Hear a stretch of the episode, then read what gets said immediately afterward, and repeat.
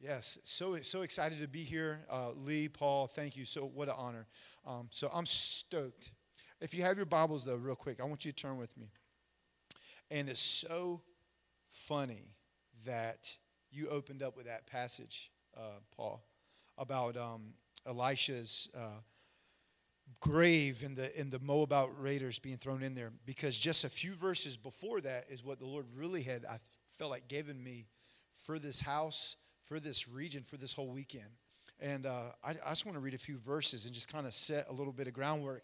And then I want to share some exciting things of what God's been doing, this whole thing about redigging the wells of revival. And I think why it's really important. You're here, we're here in Kimberly. Like, this is not an accident. God is really up to something. So we'll jump into that a little bit more tonight, too.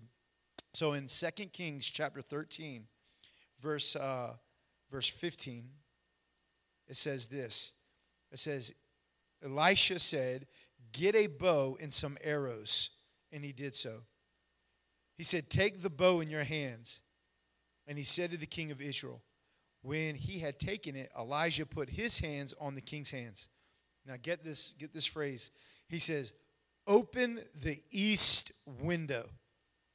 And so the king opened it. Shoot, Elisha said. And he shot the Lord's arrow of victory, the arrow of victory over Aram. Elisha, Elisha declared, You will now completely destroy the Arameans at Aphek. And then he said, Take the arrows, and this is where it gets real exciting for me. And the king took them, and Elisha said to him, Strike the ground. I, I want to, I just want to just right here, I felt in my spirit in the last 48 hours God screaming in my spirit, just resounding, strike the ground. And I feel like that's why He brought us here. He brought us here to literally strike the ground. And we're going to strike this ground for the next three days. But I really felt like the Lord is saying, strike the ground. And there's, there's a way you got to strike the ground because look what happens. So he took, they said, uh, he took the arrows, the king took them, and he struck it three times and then he stopped. He stopped it three times. And the man of God was angry with the king and said, You should have struck it five or six times. Then you could have defeated completely Aram and completely destroyed it. But now you'll only defeat it three times. And what that kind of really sticks out to me is that when the opportunity came to strike the ground, the king did it three times, right? But but but Elisha prophesied, look, your whole heart isn't into this thing. You need to like literally put your whole heart and strike it. Like, how bad do you want this? How bad do you want this? And what happened is because he didn't want it that badly, he was unable to drive the enemy completely out of the land. And a lot of times in our own personal life, we struggle so many times because we have breakthrough or we'll get momentum, we'll, we'll see God breakthrough in a certain area, but we're unable to drive the enemy completely out because we fail to go for it, to like give our all when it's time. You know what I mean? And so I felt like I heard the Lord so clearly say, Michael, strike the ground. I want to strike the ground. I want to strike Kimberly so hard. I want to strike Alabama Bama so hard because there is a deep well in this whole area and this region. There is a deep well flowing under this place in the spirit that is powerful. And I, I, I want to unpack that because, like in our in our journey uh, of revival, God marked my wife and I back in 2007 for revival and awakening. It's the call of our life to see a whole generation get swept into the powerful presence of God, whole cities transformed, regions transformed. And that journey to, to that for us has led to redigging wells of revival. Now, who's ever heard of that phrase, redigging wells of revival? It's okay. If, you, if you've never even heard of that or like, what's that all about? Raise your hand if, if that's you've never even heard. Cool. That's awesome. I had no idea what this was about, but I was on a journey to see revival come. And so the Lord said, I'm going to I'm going to lead you, and it's going to come through redigging these wells. So I want to share with you tonight about that, why it's important. Um, if you want to go ahead, are you, are you ready to roll? All right. So I'm gonna I'm gonna back up, and then we're gonna work our way in. Now, this right here, this slide is called the Carolina Charter of 1663, and this is a very interesting document. This is way back in history, all right? And this is all going to tie into Kimberly, Alabama. So, this document was very important to know because before there were 13 colonies in our United States government, this charter paved the way for what was known as the land of the Carolinas. And King Charles II from England granted it to eight lord barons and gave them full authority and permission to basically settle the land and do whatever they wanted. Problem was, there were already inhabitants on this land, the Native Americans. So they basically gave them, you know, permission to push them out, build schools, governments, and that's that's basically what happened. Um, but this charter literally set the groundwork and the formation of the Carolinas. Now, for me, I always knew that North and South Carolina were together. I didn't know the extent of this land. If you hit the next one, this is the actual original land of the Carolinas for 60 years. I see Alabama there. Do you see Alabama? Alabama was Carolina for its first 60 years of existence. Just think about that. Alabama was Carolina. We're connected. We're connected. And not only Alabama, but as you can see, the whole South. I mean, Los Angeles, California. And for the first 66 years of its existence, the Carolinas was exactly that whole chunk of land, the South. And why that's interesting to know is two things, and I won't go too deep into this, but because of that, the South became the birthing place, the Carolinas and into Georgia, Alabama. These became the birthing places of, of churches, movements, all throughout the, the Midwest and the West Coast, right? Because they didn't migrate from the Pacific into California or through Mexico. They came through Carolinas. They came through the Atlantic, through the ports, through the harbors, and then migrated westward. So the whole point of what I'm saying and, and showing us is that is what if there's an anointing on the actual land itself to pioneer and forerun and to birth things? I believe it is. It's a gateway. So I just thought that was really awesome just to kind of start us out with that. Alabama, come on, what's Carolina at one point in our history? Okay, go ahead. I want to talk a little bit about revival history. Anybody familiar with the Azusa Street Revival? Azusa Street Revival. Okay, so I want to share a little bit of background about this. In 1906, Azusa Street Revival breaks out in America. It's huge because it's, it's the Holy Spirit being poured out in Los Angeles, California. There's the warehouse. And if you see the man up top, he's an African American man, a one eyed man. Now, why is that significant? Because the Lord used him to spearhead this movement. And I mean, literally, thousands of people were going into that mission from all over the world. Some of the most crazy miracles are happening at this warehouse. Like, it is the most documented uh, creative miracles that have ever happened in all of church history more than the Great Awakenings, more than the Moravian revival, more than the Methodist revival, more than the Baptist revivals, more than any other revival in history, there are actual accounts where teeth were popping out of people's mouth and growing back in and arms completely coming out of the socket people falling down before they could even get to the mission even there's accounts that said that at the train station a mile away people were laid out at the train station because the atmosphere all around los angeles was so invaded by the presence of god I mean, come on. And so men and women were getting marked. But what's not so much talked about is the whole racial dynamic about it. Isn't it interesting that God used an African American man to spearhead this movement in 1906? Do you know that in the year 1906, America had its most lynchings of black people? The most lynchings ever recorded in America's history was the year 1906. And how about God? He takes a, a one eyed African American man and he raises up the spearhead a global church wide movement. Why? Because he still likes to take the foolish things of the world and confound the wise. Oh my God, I feel preaching coming on. Woo! Seymour.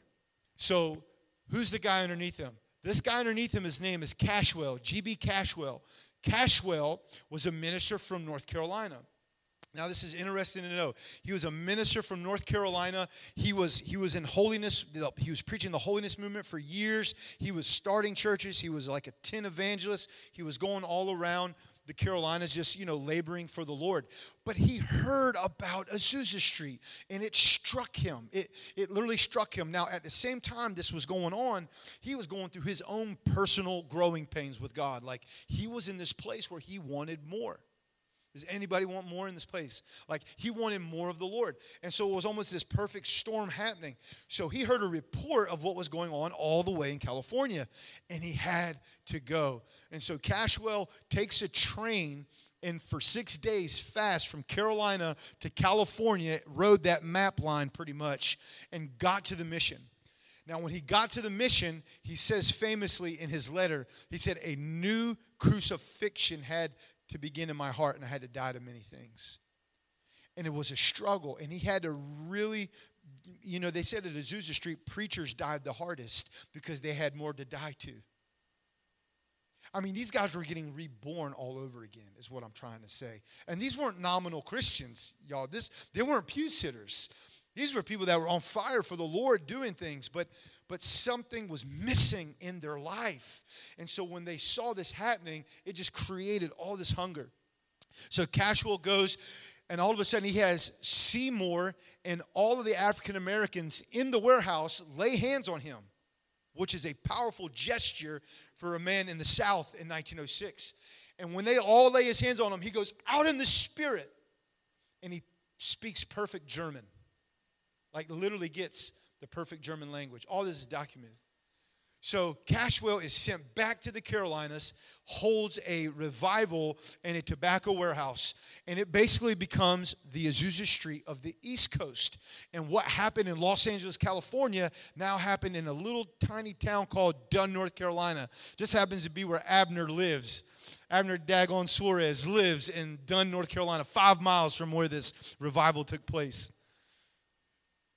So Cashwell, it, it, it, literally, it began to move, guys. And, and what I want us to see is that Los Angeles, California, the climate was different than Dunn, North Carolina in 1906 with this racial charge and cultural discord in the atmosphere.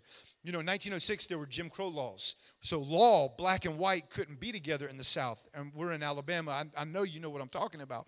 So Cashwell was just undone though, because when he got the full Holy Spirit in him, he didn't see color or race or denomination. So when he, he held the meeting in Dunn, he invited black, Indian, and white, all races, all cultures, all denominations, gathering around the outpouring of the Holy Spirit. And people were just getting healed, saved by the droves. So word began to spread all through the South all through the South.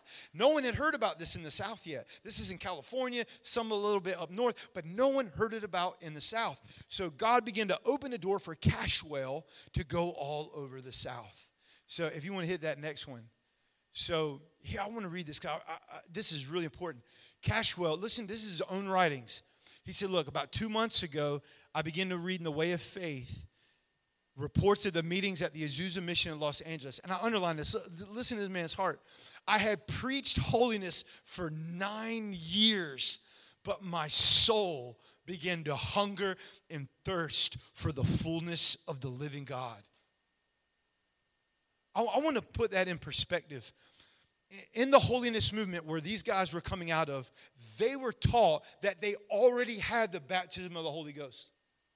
They were already taught that they were filled with the Spirit because they were on fire and they were walking in divine healing. I mean, healing was happening, manifestations, words of knowledge, prophecy. That stuff was happening in the holiness movement. So they have been taught that you are baptized in the Holy Spirit. So think about that. These guys have been taught that for 20, 30 years and they're preaching it. But then what happens? Azusa Street happens, and now they're saying, no, no, no, no, no, no. The, the, the Holy Spirit is not in holiness, it's after holiness. There's another encounter with the Holy Spirit that'll give you power to witness all over the world. And so what happened is, what I'm saying is, think about that. So Cashwell had to undo his thinking. What if it's more about unlearning what we know instead of trying to learn new things? And so it's like Cashwell had been taught this all his life, and then he reached this critical moment in his journey with the Lord and had to really, really get low and just said, maybe, maybe, just maybe, I don't have what I think I have. I just think about that in our own your own relationship right now with the Holy Spirit. What if what you think you have is not really what you have? Go ahead to the next one. So these guys were just, I mean, the whole and the Holy Spirit was just being poured out. So here he comes. The state, the state of North Carolina got involved in this, and and because as he led that meeting in Dunn, thousands from all over the South were coming, and so the effect of that was 12 Pentecostal denominations were born out of the meeting in Dunn. You ever heard of the Pentecostal Holiness Church, Church of God, Assemblies of God? All those denominations came out of Cashwell's meeting. They all are rooted back to Cashwell's meeting and Dunn. And today, I believe that I believe the approximate number is 70 million. 70 million charismatic, spirit-filled Christians trace their roots back to Cashwell in the meeting in the Carolinas. That's unbelievable. Hit the next one. He impacts the South. One of the things that Cashwell was doing, he was breaking that Jim Crow ideology all across the South because he was gathering people, races, all these denominations around the Holy Spirit. And it was literally like, guys, this is, he did it in three years. In three years, Cashwell brought almost single handedly that whole Pentecostal movement to that red area. That man was on a train. This is pre social media. This is pre Instagram and Facebook. This is like no internet. He is going. I mean, the Holy Spirit is moving through him, and it literally t- catches the whole South on fire. Hear that next one. Now, I want to bring us here Alabama and Kimberly. Now, we're in Kimberly, right? Okay. So, how did he get here? So, Cashwell was invited to Alabama. And he came in 1907 to Birmingham because there was a group in Birmingham that said, Man, what is going on? The Holy Spirit's being poured out. There's this dude, his name's Cashwell. He's carrying this new message, new tongues, new fire. He's got to come. He's got to come here. So they, they invite him here. But when he comes here, he doesn't come like to downtown Birmingham, he comes to Kimberly. Church of God. And where the Kimberly Church of God is, this is actually the original tent that was set up there. I'm going to tell you why, why this is so significant. Because when Cashwell comes to this meeting, the Holy Spirit shows up and several things happen. Help me to get this really quickly, Lord, but it's very powerful. What happens at the Kimberly, Alabama meeting? Number one, this is what happens. First of all, there are two leaders that happen to go into the meeting and they are changed. One of them's name is Pinson. His last name is Pinson. And the other man, his name is Rogers. Last name is Rogers. Pinson and Rogers. They were two evangelists. They heard about Cashwell. They heard about the Holy Spirit. Like, what is this? They go in the meeting, they go in the tent, and they are impacted. And why is this important? Because those two men go on to form the entire Assemblies of God denomination in Hot Springs, Arkansas, right here in Kimberly. That's where they got touched. Not only that, here's more even more fascinating to me, and this is I think is really important for us to know tonight. There was a 13-year-old girl that came to this meeting right here from Kimberly. Her name was Anna Dean Cole. 13 years old, she gets filled with the Holy Spirit. The records say she is the first person in the entire city of Birmingham to get filled with the Holy Spirit. Third in the state of Alabama. 13 year old little girl. And guess what happens? She manifests the language of Mandarin Chinese as she's baptized in the Spirit. I'm not just like she kararaba, not just like the tongue. I mean, like literally Chinese language. These people were getting dialects. Like this is real. This was really happening right here in this your backyard. She was speaking full Chinese. And what happened is she felt a call to the mission field because to understand Pentecostal movement is to understand missions. They were sending missionaries left and right. They called them missionaries of the one way ticket because they were so on fire, they would send their coffins ahead of them because they didn't think they were coming back home. And a 13 year old little girl who starts speaking Chinese in Kimberly says, God's calling me to China. Do you know what kind of a journey it was in 1907 to go from Kimberly, Alabama to China? God, man, that's like, I might as well be on Pluto or, or Mars. But this girl was burning in her heart. She had an aunt in New York. Her aunt heard about it. She said, I'm going to China. She was also a missionary. The aunt hooks up with the 13 year old in Kimberly, and they go to China. Now, here's what's interesting they go to China and they get to Hong Kong. They go to Hong Kong. They have a supernatural encounter with a Chinese man. He gets filled with the Holy Spirit. He gets saved. He brings them into a community. Within six months, they lay a church. The 13 year old and her aunt from Alabama lay a church down in Hong Kong, China, becomes the first Pentecostal church in China. They established a Bible school six months later. That school grows and that church grows. Today, it still exists. But not just that church. Guess what? How much it formed or birthed? That seed that they laid has now 15 congregations, 13,000 members, three conferences, and two Bible colleges right now, 2019, in Hong Kong, China, because a 13 year old was marked by the Holy Spirit and said, I love my life, not unto death. And she gave herself as a free will offering for another generation and a nation to come in to what God was doing in the earth.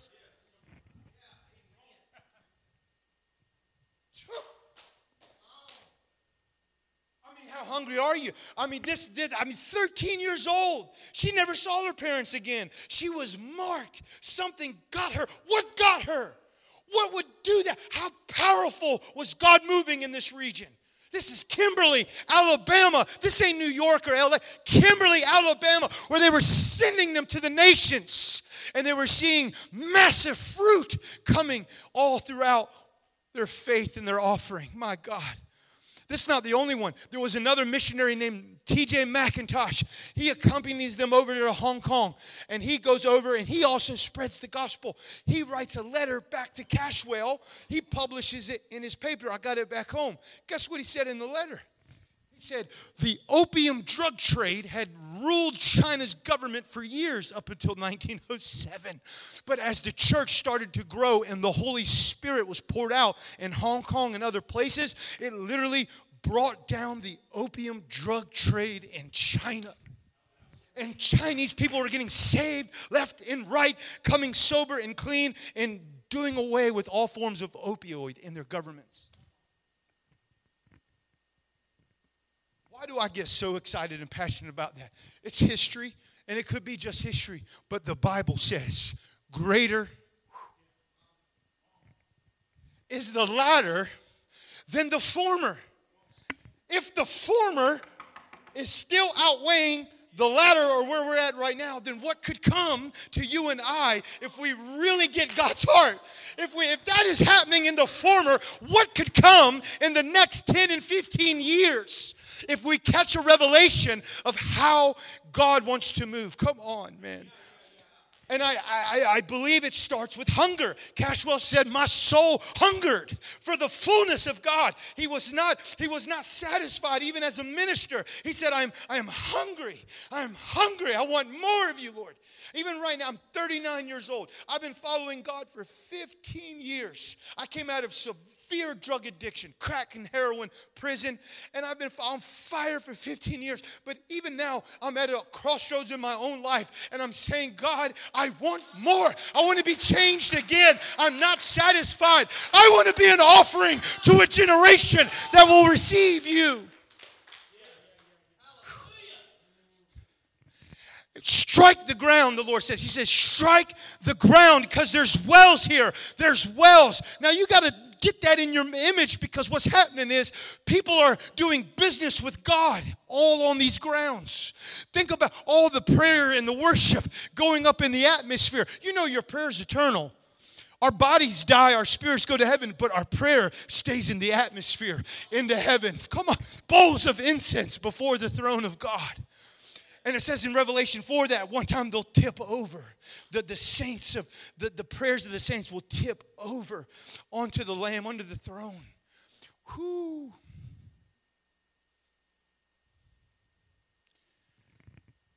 But we can come into agreement with their intercession. I know that sounds really weird, but it's biblical and it's true. Hebrews 11 39 40. We won't go there, but you should study that. Hebrews 11 39 40 will teach you that we can come into agreement with the intercession that they prayed, even though that they're in heaven now. Because this is why God is generational, guys. We don't, I, I'm learning more and more how generational God is. He is so generational. Now, how he is, is God is like a novelist. He is a novelist and he is a poet. And what he does is he writes stories called our lives. And every one of you right now, I believe it with everything in me, have a book written about your life. It's already written. God has wrote a book about your life. It's in Psalm 40. He, there's a book all about our lives that God is writing. And that narrative, that narrative isn't just about our own personal life. Because think about it the call of God on your life, it's too big for you to fulfill in one lifetime. It takes generations to come together and connect the whole storyline in what God is writing. And then when you start seeing how your generational narrative begins to connect with the regional narrative where God has called you and where you're planted, where your home is, then it gets real exciting. Then you get to see, whoa, God is doing something really massive. Does that make, does that make sense? He's the God of Abraham, He's tri-gener- he's tri-generational. And so what he'll do is he'll make a promise in one generation. Come on, the Bible's filled with it. He'll make a promise in one generation, but he'll raise up another to fulfill it. Jesus said, I came to finish something. Come on. Can you hit, can you hit the next one? I want to just, I want to tie this in. So again, this is the Alabama leaders. This meeting, man, at Kimberly was, was pivotal. It was pivotal in the Pentecostal movement. That Pinson guy is the far right, Rogers on the far left. Another guy that's not pictured in this one is a guy named A.J. Tomlinson, who was also at the Kimberly meeting. A.J. Tomlinson went on to form what is known as the Church of God in Cleveland, Tennessee. He heard Cashwell first at Kimberly. He invites Cashwell to Cleveland, Tennessee, and the Holy Spirit falls and the whole Church of God denomination is born. You see how all that is directly tied in? But it was here. It was, it was, it was here. What can we learn from that? This is what that teaches me. That there is an anointing in this land and on this region to influence leaders because leaders were influenced. And the church, my brother said, you know, we, we, we've lost a large part of our influence in our culture today. In our, in our generation, we, we're, we're losing our voice. We're losing that influence that we once had. But there is something here that happened in the past that literally influenced the world. It influenced it. And I believe we can not just pick that back up, but take it even further. Hit that next one.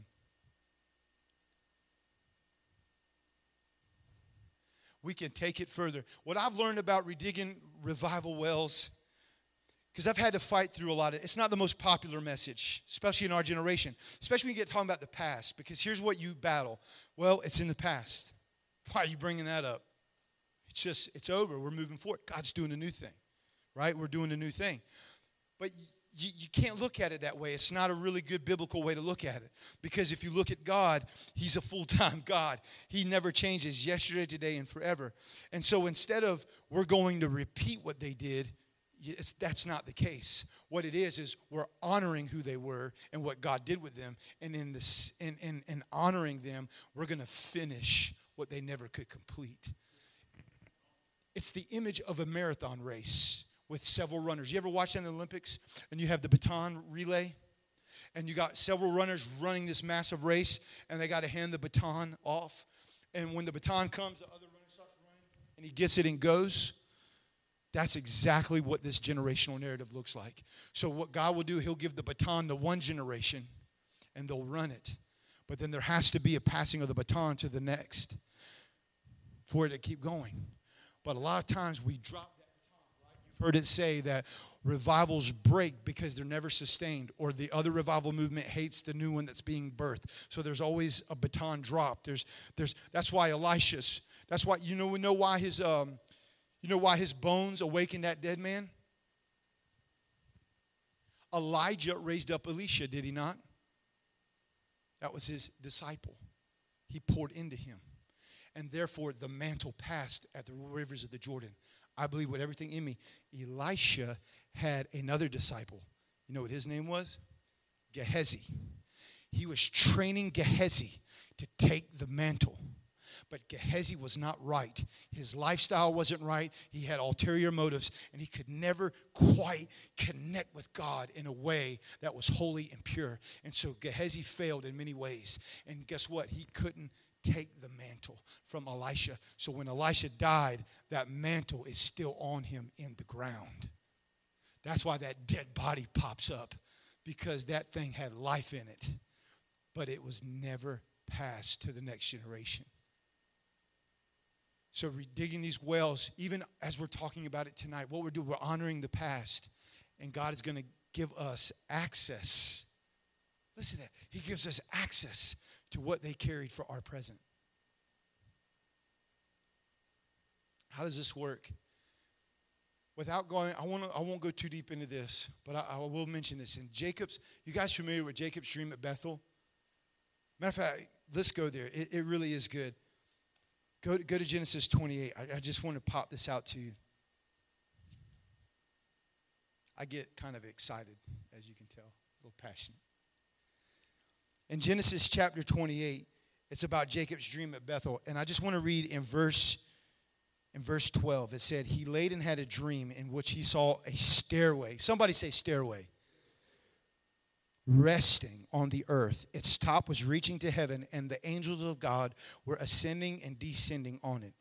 And there above it stood the Lord, and he said, I am the Lord, look at that, the God of your father Abraham and the God of Isaac. And I'm going to give your descendants the land on which you are lying. And they will be like the dust of the earth, spread out to the east, to the west, to the north, and to the south. Skip to verse 16. And when Jacob awoke from his sleep, he said, Surely the Lord is in this place, and I was not aware of it. He was afraid and said, How awesome is this place? This is none other than the house of God. This is the gate of heaven. Kimberly is a gateway. How many have walked through this region and not even known what they were walking in? How awesome is this place? And then Jacob, last part of it, look at this. Next morning, he gets up, he takes the stone, he pours oil on top of it. He called that place Bethel.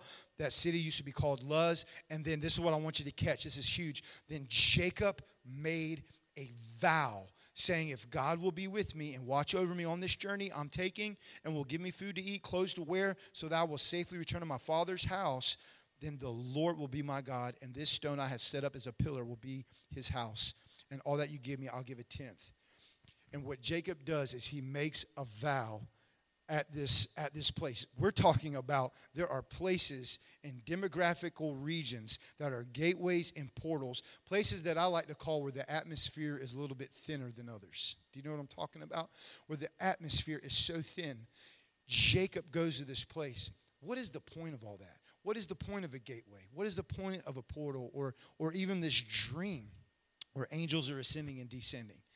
Because here's the deal God is revealing himself to Jacob as the God of your father Abraham, right? Without going in there, but you got to know the whole story. When God first called Abraham, Abraham, when he gets to the land of Canaan, guess what? In the very first places he goes to? Bethel. Builds an altar. God appears to him. And that's at Bethel where God says, I'm going to bless you, make your name great, right? So in this passage, this is his what? Grandson. This is his grandson now coming, and he has, I don't even think much knowledge about it. Maybe Isaac told him a little bit, maybe not. He's running from Esau, remember? He's like just like getting, just wants to not lose his life. And he, this is by accident almost, he has a dream.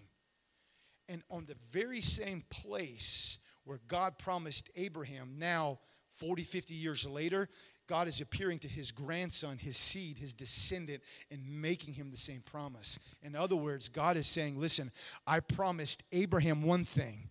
He didn't see the fulfillment of it, but if you connect with me, Jacob, I will fulfill what I promised your grandfather. So that was promised generation ago will be manifested in your life now. What if our ancestors What if your grandparents and great grandparents or whoever in your family line made covenants with God and prayers that you don't even know about? But God says, You know, I want to keep them.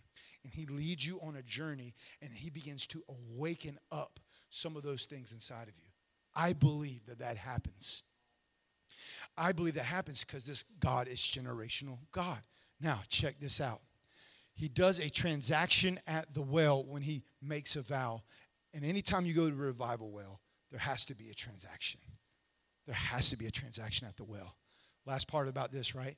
Now, the word stairway in Hebrew is this word salam. Guess what it means? It doesn't mean just like a ladder, it actually means a huge, wide staircase. But not just a wide staircase, it means a spiral staircase.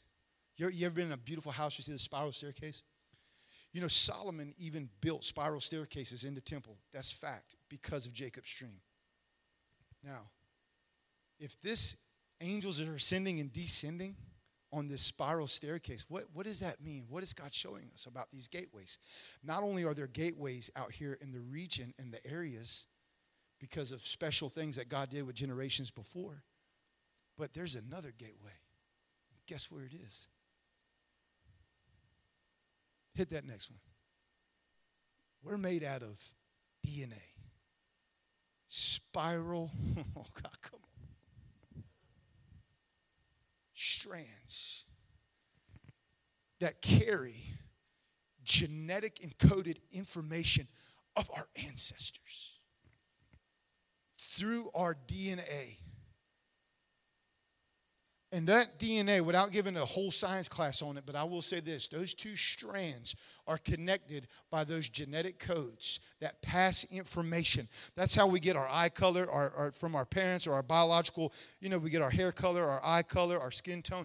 All of the, that information is passed on but we are in ourselves a gateway. That's why we can establish gateways wherever we go in our homes and every other place because we are Jesus, man, He is our ladder. And because of Him, we literally can release heaven on earth messages, divine intelligence, wisdom, revelation, dreams. I mean, I'm talking about living in that realm. This is how it works. This is what God's showing us. Hit the next one. Okay, a little bit of theory, but let's talk about practice. So, does this really work? It really works. I got to share this a few stories, then we'll start wrapping it up. So, get this. Everything I just shared about Cashwell, that whole revival, God put on my heart to write a book. And I was a Bible college student. And why this is interesting is because I was a Bible college student in Dunn, North Carolina. That's where I went, where this revival took place. That's where I met Amber. That's where we both met in small Bible college in Dunn. That was spurred off of this revival 100 years ago. Now, when I was a student, I didn't know anything about that. Didn't know anything about Cashwell, anything. But God began to lead me on this journey. And as soon as I heard about him and the history, just as somebody told me, like I'm telling you tonight, it like literally stuck in my mind. I couldn't shake it. And it went on, I went on a four-year journey. And God began to just move in my life about that. But but I want to share this, what's really important when we were in Wilmington, North Carolina, I served as a senior associate pastor for seven years on staff there. And when I first got there, I told them about this history in Carolinas and Dunn. And they're like, We never heard of that. Are you serious? And I was like, Look, man, we need to go up to the site and let's pray. So we gathered, this is the actual day we went. We gathered like 25 intercessors from Wilmington, and we went. We went at the site. I'm behind the sign next to my dad in the red jacket. We went to this site, and that says the Holy Ghost outpouring of uh, Cashwell Dunn. And we prayed this prayer God, we honor what you did in the past, but we want to see something in our generation. Lord, open the well of the South again. Open the well. Open the land. Strike the ground. You get, we had shofars, flags flying. Strike the ground. We prayed it. Guess what happened? Holy cow. That night, now listen, I, from Dunn to Wilmington is two hour drive. That night, I get home to Wilmington and I get a Facebook private message from a public high school teacher in that very town, Dunn, North Carolina. Now, I met this lady like years ago, like at a social, like just really brief. I didn't know this, but she had been following us for several years. She reached out to me in the message. She goes, Hey, Mike, don't know what you've been up to, but you've been on my mind for a year. And today, and today I want to reach out to you. And she said, I've raised up a gospel choir in our public 4A high school. She said, We're going to have a spring fling at the end of the year, and we're going to do a live recording. Would you come and share your testimony, preach the gospel, bring whoever you want, student initiated, the principal's behind us, the government can't touch us? I said, Are you serious? She said, I'm dead serious. 150, 120 students, 120 students, all their parents. I said, Oh my gosh. That night, that's a picture of that night. That night, 50 kids run to that altar and give their hearts to Jesus. The Spirit of God falls. I'm talking, y'all, not just getting saved. Ask Amber, she was there. Demons coming out of kids, eyes rolling in their head, screaming, barking, yelling, foam laid out. I mean, you got to go there, y'all. Mom and mom and dad, mom, mom and dad are coming, thinking they're watching the end of the year, their son and daughter at the spring fling and the school show. They had no idea all this was going to go on. They didn't know they would have a speaker. So when this happened, they're seeing their son and daughter getting delivered from demons in the school. They start crying and weeping. We gave and the students took over the whole meeting. No one left.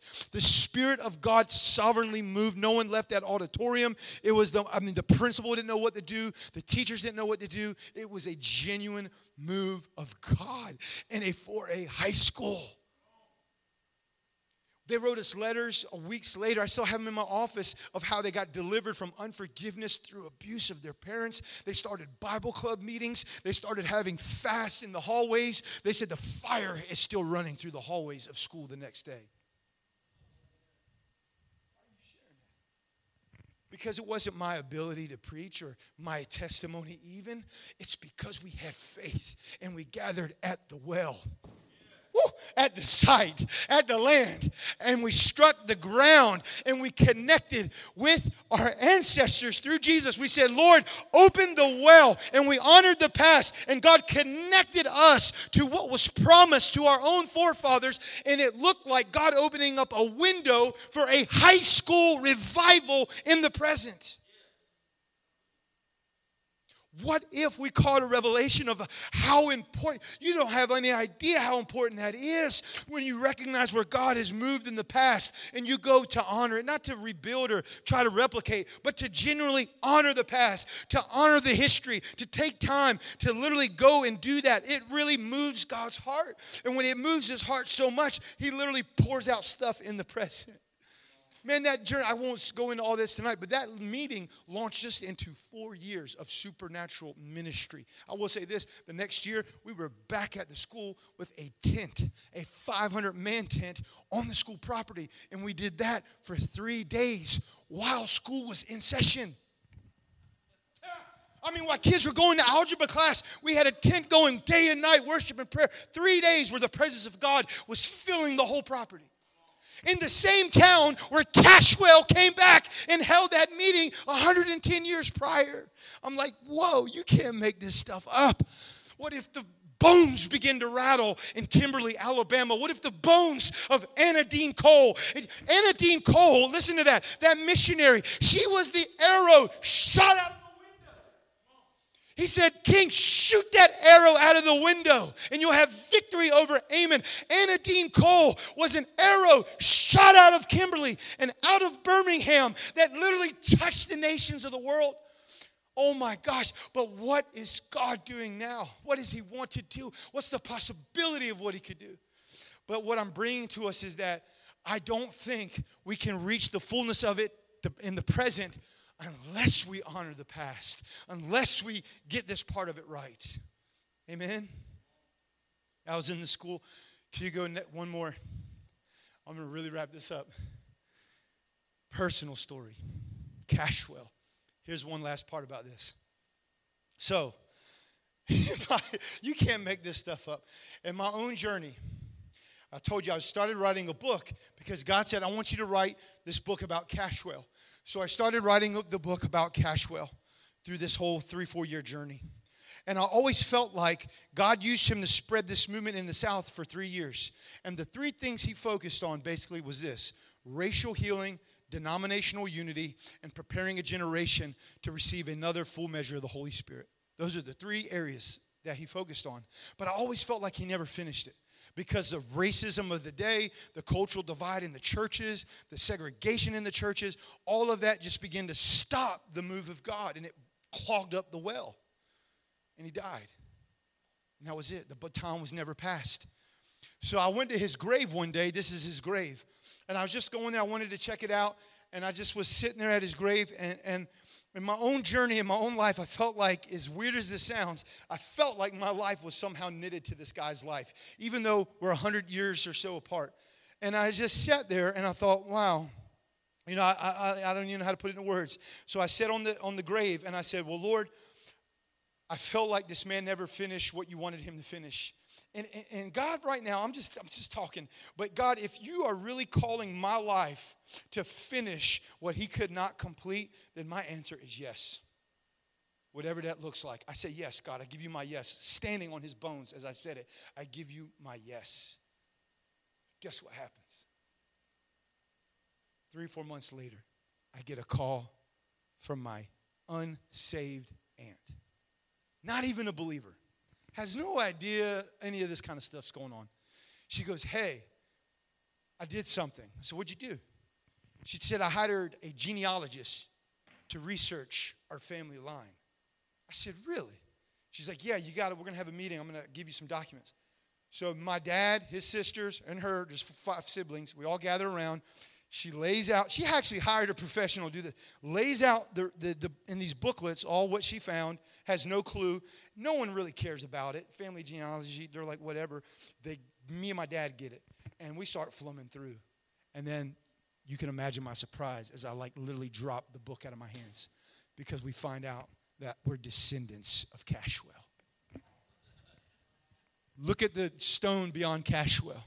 My last name is Thornton. maybe God is real.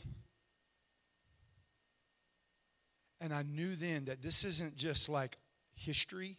This isn't just information. This isn't just, you know, something to do, learning about the past. This is real, guys. This is like so real and so powerful. And the Lord gave me my answer.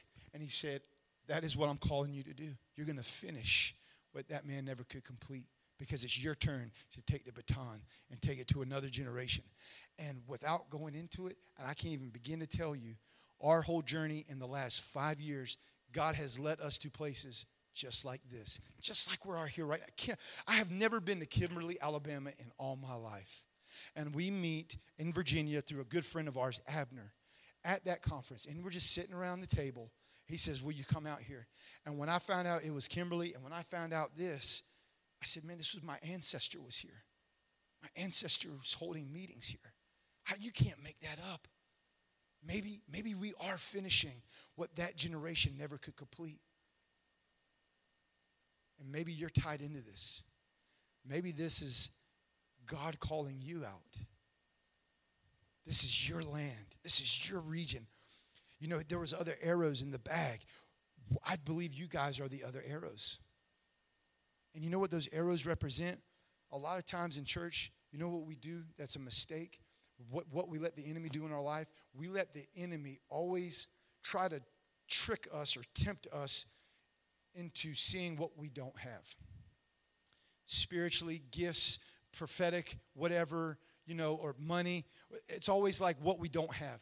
But if we just use what we do have, man, that's all God needs. Five loaves, two fish, boom, fed the 5,000. Those arrows all it took is just striking the ground with his whole heart, using what he had, and God could have destroyed all of the enemy. So I feel like the Lord is just really speaking to us tonight, really strongly. I, I just want to encourage you guys that, that, that there is something real about this. There's something tangible about this, of what God's doing in this region, in this land. It's not an accident that we're here. It's not an accident about Kimberly, Alabama, about this whole Cashwell story. I mean, you, you really cannot make this stuff up.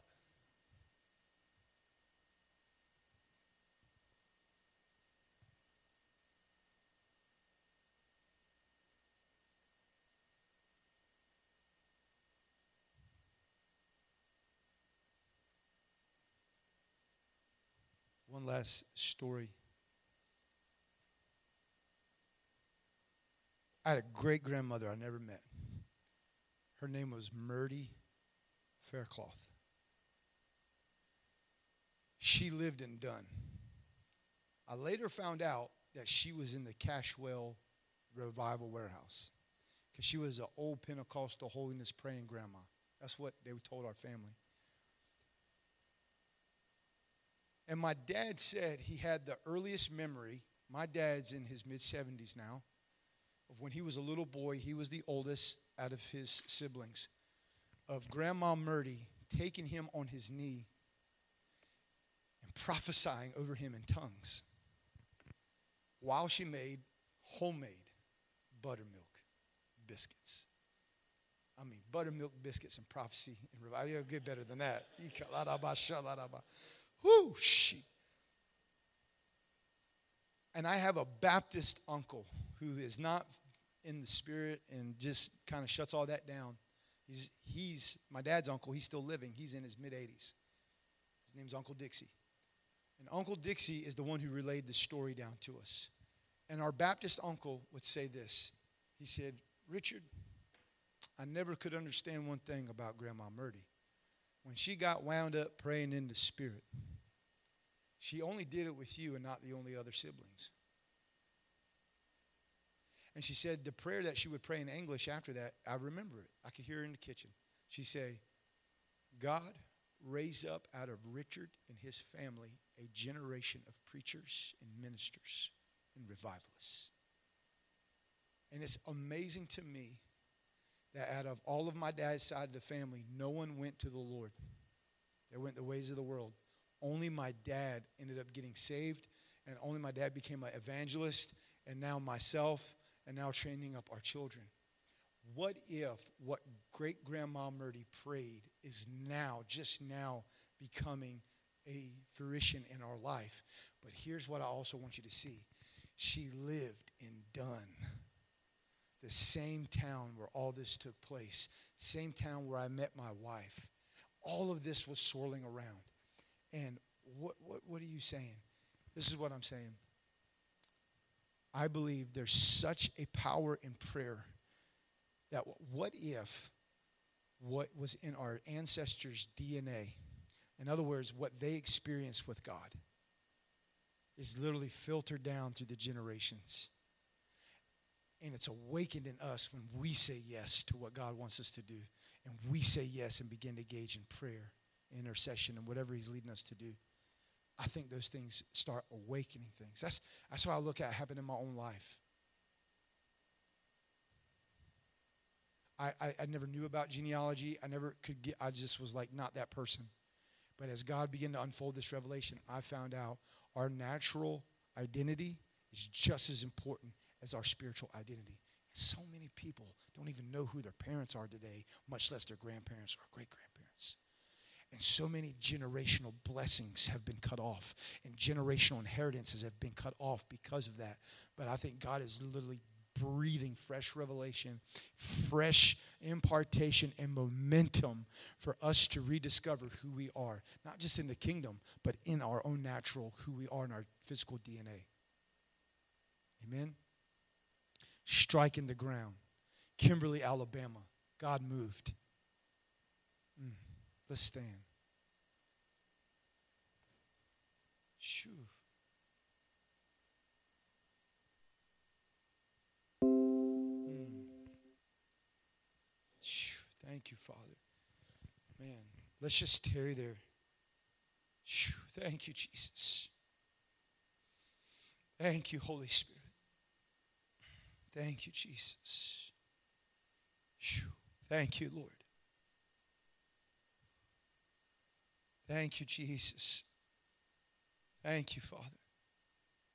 Thank you, Lord.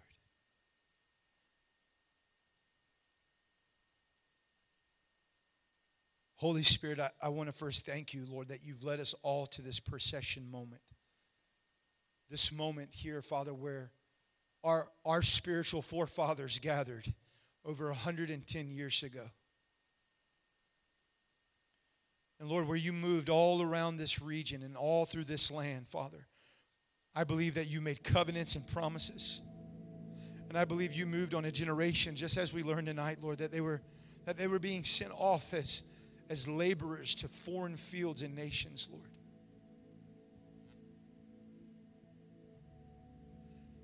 Father, I just want to thank you, Lord, just for that movement, even of the past. And we, we honor that tonight.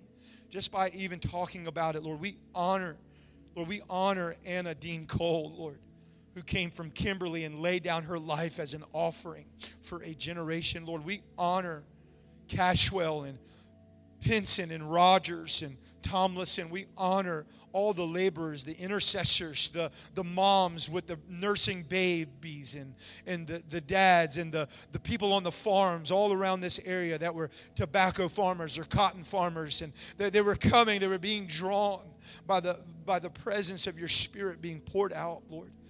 God, and I'm just so reminded, Lord, that it was at this place that you took ordinary men and women. They, they, weren't, they weren't superstars in the kingdom. They weren't popular. They weren't famous. They were ordinary people, Lord. They were ordinary people just like us, men and women who had a heart for you, Lord. And you took them, Jesus, and you literally shook the foundation of the world. You built the church on the offering that they gave you, Lord.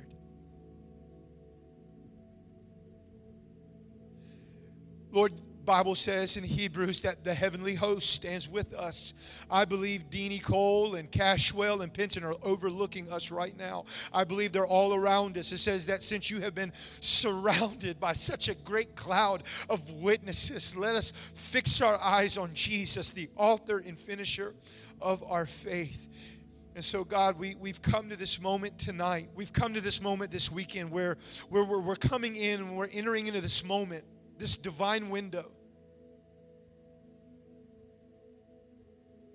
And we're saying, Thank you for what you did in the past. But God, we're saying, Lord, we need you to move in the present. Lord, we need you to move in the present, Lord. We need you to move in this region. We need you to move again, Lord. Lord, remember the covenant that you made with Anna Cole on that property. Lord, remember the covenant you made with Cashwell so many years ago, Lord, and honor that covenant, Lord. Jacob entered into the vow that Abraham made at the altar at Bethel. And so we come as a body to enter into the vow that Cashwell and Pinson and Cole made, our forefathers made in this same land in which they made it. And we enter into that vow now, Jesus, and we say yes we say, Yes, Lord, to whatever you want, Lord. We say yes to whatever you want to bring, to whatever you want to do, Jesus. We say, Yes, Lord. We say, Yes, Jesus. We say, Yes, Lord. Lord, our hearts are before you, Lord. We're, we're an altar, Jesus. We're an altar before you, Lord. And we want to burn with your love, Father. We want to take it, Lord, to the nations. We want to take it to wherever you send us, Lord. I'm not satisfied where I'm at, God. I love you so much and I honor you, Lord, but you know my heart, God. I am so hungry for more, Jesus. I'm hungry for more of you, Lord. I'm hungry for more of you, Lord. Change my heart again, Jesus. Change my life yet again, Lord.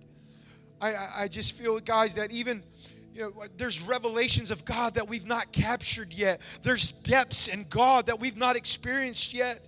There, there's degrees in the Holy Spirit that we've not accessed yet. Lord, we just ask for the more of you, Lord. We ask for the more of who you are to fill our hearts and our lives tonight, Lord. We want to be like arrows in your hand, Jesus. We want to be like arrows in your hand, Lord. We've been in this moment where we've been we've been almost trained to to just feast off of the man and the woman of God in the hour and and we go home, Lord. And we go home and we go back to our routine and our and our and our normal way of living, Lord. But for Anna Dean Cole, and they didn't have a normal, they didn't, there was no other normal, God. When they said yes to you, Lord, you sent them, Father. Their whole life changed. As a church, God, I, I just pray that you just prepare us even more to be ready, God, to go after the fullness.